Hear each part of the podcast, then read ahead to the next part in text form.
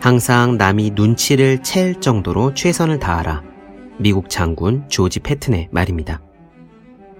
교수님 한 분이 대학생 때 시골에 틀어박혀서 열심히 공부를 하셨습니다. 방학이 끝나고 집안 어르신에게 인사를 드리러 갔는데 대번에 그동안 열심히 공부했구나 하고 반기셨대요. 얼굴이 백지처럼 새하얀 것을 보면 보지 않고도 안다라면서 껄껄껄 웃으셨답니다. 최선을 다하는 사람은 특유의 아우라가 있습니다. 일본의 양명학자 야수오카 마사이로가 말하길 사람이 한 가지 일에 집중하면 기운이 겉으로 배어나와서 속된 느낌이 사라진다고 했어요. 도울 김용옥 선생님도 비슷한 이야기를 했습니다. 그분이 외국에서 공부하실 때 어떤 교수가 대뜸 열심히 사는 사람이군요 라고 길에서 말을 했답니다. 어리둥절하던 도울 선생님에게 그 사람은 눈을 보면 알지요 라고 웃으면서 덧붙였대요.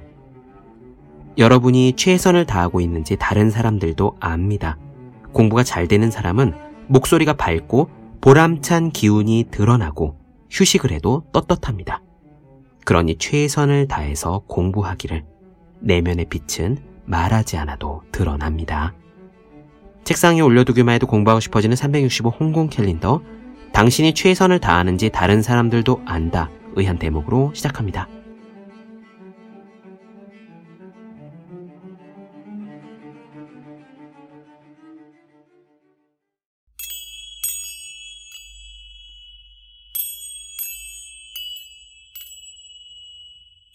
네, 안녕하세요. 본격 공부작업 팟캐스트 서울대는 어떻게 공부하는가 한지우입니다.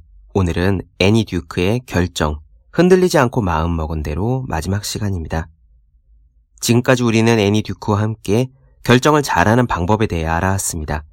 널리 알려진 명언이지만 이런 것이 있죠. 성공은 좋은 결정에서 비롯되고 좋은 결정은 경험이 쌓여야 나오는 건데 경험은 나쁜 결정으로부터 비롯된다. 사실 이건 마크 트웨인이 한 말입니다. 우리는 살면서 많은 좋은 결정과 나쁜 결정을 내리지만 무엇이 좋은 것이었고 무엇이 나쁜 것이었는지 꼼꼼하게 복기해보는 일은 드뭅니다. 그저 우리는 결과가 좋으면 좋은 결정이었다고 여기고요. 결과가 나쁘면 나쁜 결정을 했다고 여기죠. 하지만 그래서는 안 됩니다. 실력뿐만 아니라 운도 결과에 영향을 미치니까요. 결과에서 먼저 운의 요소를 제거해버리고 순수하게 우리의 선택이 합리적이었는지만 살필 수가 있어야 다음에 비슷한 상황이 왔을 때 더 나은 결정을 할 수 있거든요. 우리의 삶이 조금씩 나아지는 비결입니다. 오늘은 마지막 시간으로서요, 두 가지 제안을 드리겠습니다. 첫 번째는 아마 익숙하실 텐데요. 두 번째는 조금 참신하게 들리실 거예요. 우선 우리의 시점을 미래로 가져갑니다. 지난 시간에 말씀드렸듯이 시간 여행을 하는 거예요. 그 다음에 첫째, 내가 목표를 이뤘다고 생각하고 어떻게 그것이 가능했는지 그 이유를 상상합니다. 시크린 류의 자기개발서에 많이 나오는 이야기죠. 생생하게 성공을 꿈꿔라. 자, 두 번째는 이겁니다. 내가 목표 달성에 실패했다고 생각하고 왜 망했는지 그 이유를 꼽아보라.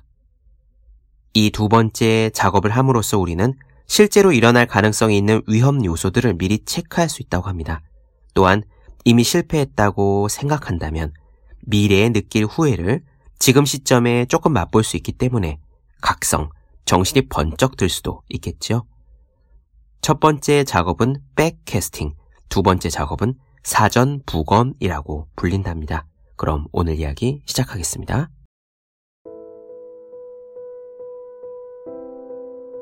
미래를 상상하는 방식들이 모두 똑같이 만들어진 건 아니다.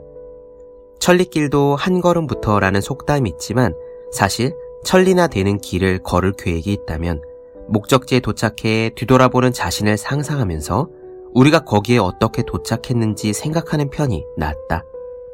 일어나지 않은 일을 미리 생각할 때는 그 끝에 서서 뒤를 돌아보는 것이 시작점에서 앞을 내다보는 것보다 훨씬 효과적이다. 미래를 상상하는 일은 과거를 기억하는 일과 똑같은 두 뇌의 신경 경로를 이용한다. 그래서 미래를 기억하는 것이 계획을 세우는 더 나은 길이라는 것이 밝혀졌다. 현재라는 위치에서 보면 다음 단계 너머를 보기가 힘들다. 그러다 보니까 지금 가진 문제들을 해결하기 위해서 과도한 계획을 수립하게 된다. 미래 지도를 그리기 위해 목표에서부터 거꾸로 돌아오는 일을 지칭하는 것 중에서 널리 알려진 용어가 바로 백캐스팅이다.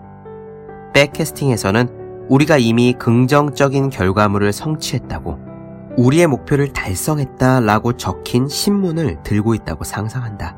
그런 다음에 그곳에 어떻게 이르게 되었는지를 생각한다. 예를 들어 한 기업이 시장 점유율을 5%에서 10%로 두 배로 늘리기 위해 3개년 전략 계획을 세운다고 치자.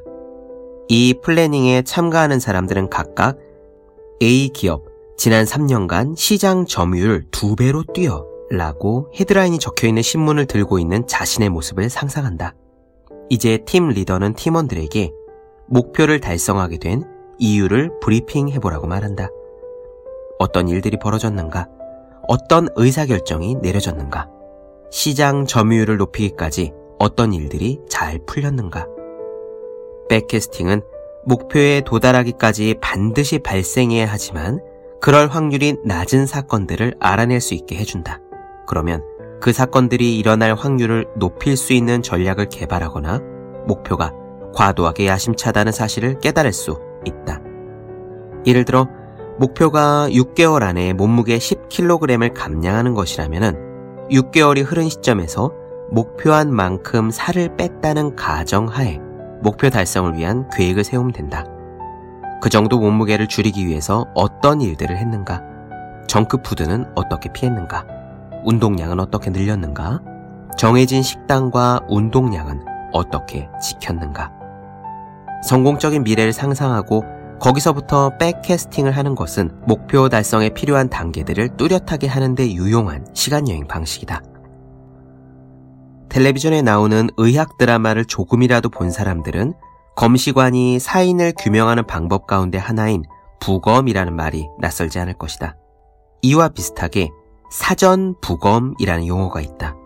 이것은 무언가 끔찍한 일을 조사하되 그 일이 벌어지기 전에 먼저 하는 것을 말한다. 사전 부검을 통해서 우리는 긍정적인 태도를 잠시 접어두고 목표를 달성하지 못한 상황을 상상한다. 조금 전에 말한 백캐스팅과 사전 부검은 상호 보완하는 것이다. 백캐스팅은 긍정적인 미래를 상상하고 사전 부검은 부정적인 미래를 상상한다. 긍정적인 공간과 부정적인 공간 모두를 갖지 못하면 완성된 그림을 만들어낼 수 없다. 먼저 목표 달성에 실패했다 라고 적힌 헤드라인을 상상해 보면 일이 제대로 돌아가지 않았을 경우들에 대해 생각하게 된다. 살을 빼겠다는 목표를 세운 사람의 경우라면 누군가의 생일 파티라서 어쩔 수 없이 케이크를 먹어야 했다든가 회의실에 준비된 베이글이나 쿠키를 거부하기 힘들었다든가 헬스장에 갈 시간을 못 냈다던가 운동을 빼먹을 핑계가 너무 많았다던가 하는 것들을 인지하게 된다. 목표를 달성하는 방법들 중에서 하나로 성공을 시각화하는 것이 중요하다는 책이나 논문은 수도 없이 많다. 자기개발서에 나오는 전략 중에 그것이 빠지는 법은 절대로 없기 때문에 사전 부검을 실시한다는 것, 즉, 부정적인 시각화를 한다는 게 오히려 역효과를 낳는 것이 아닐까 하고 생각할 수도 있을 것이다. 그런데 긍정적인 시각화를 통해서 성공을 거둘 수 있다는 많은 사람들의 생각과 달리 부정적인 시각화를 구체화시킬 때 목표 달성을 더 높일 수 있다는 결과가 나왔다. 뉴욕대학교 심리학 교수 가브리엘 웨팅게는 20년 넘게 연구를 거듭한 끝에 자신이 정신적 대비라고 이름 붙인 과정을 통해 목표 달성을 막는 걸림돌을 상상해 본 사람의 성공 가능성이 더 크다는 사실을 일관되게 발견했다. 다이어트 프로그램에 등록한 여성들을 대상으로 한 첫 번째 연구에서 그녀는 날씬해지겠다고 강하고 긍정적인 환상을 가진 피험자들은 스스로를 더 부정적으로 그린 사람들보다 약 11kg 정도의 살을 덜 뺐다. 목표 달성을 꿈꾸는 것은 목표의 실현을 돕지 못하는 것으로 밝혀졌다. 그것은 오히려 목표의 달성을 방해한다. 반짝이는 눈으로 희망적인 꿈을 꾼 사람들은 살을 빼는데 도움이 되는 방식대로 행동하고자 하는 열의가 부족했다. 라고 결론 내렸다. 그녀는 다른 상황에서도 같은 결과를 얻었다.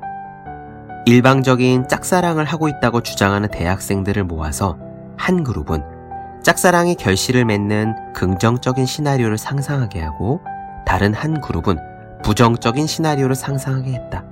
그 결과는 다이어트 프로그램 연구와 비슷했다.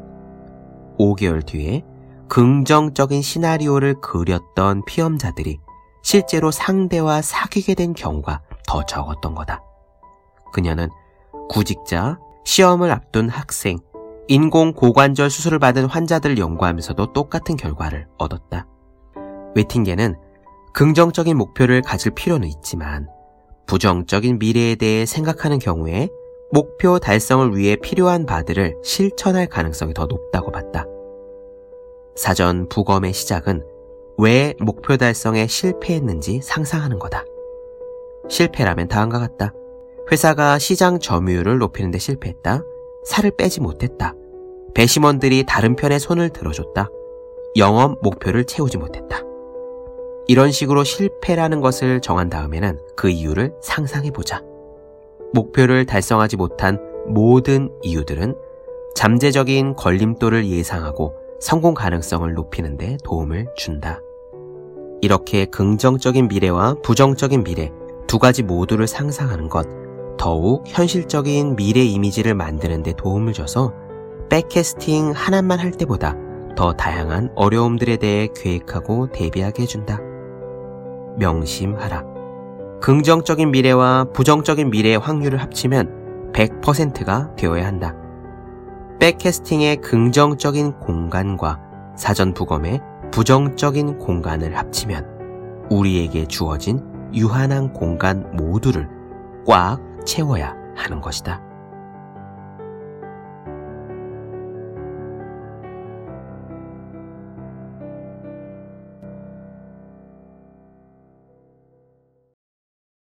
네, 본격 공부작업 팟캐스트 서울대는 어떻게 공부하는가? 애니 듀크의 결정, 흔들리지 않고 마음먹은 대로 나눠드렸습니다.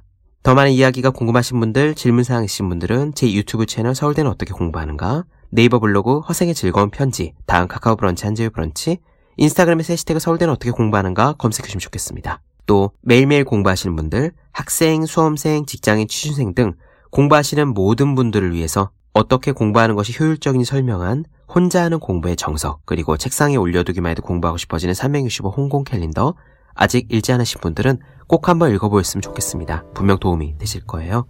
그럼 오늘은 여기까지 하겠습니다. 전 다음 시간에 뵐게요. 여러분 모두 열심히 공부하십시오. 저도 열심히 하겠습니다.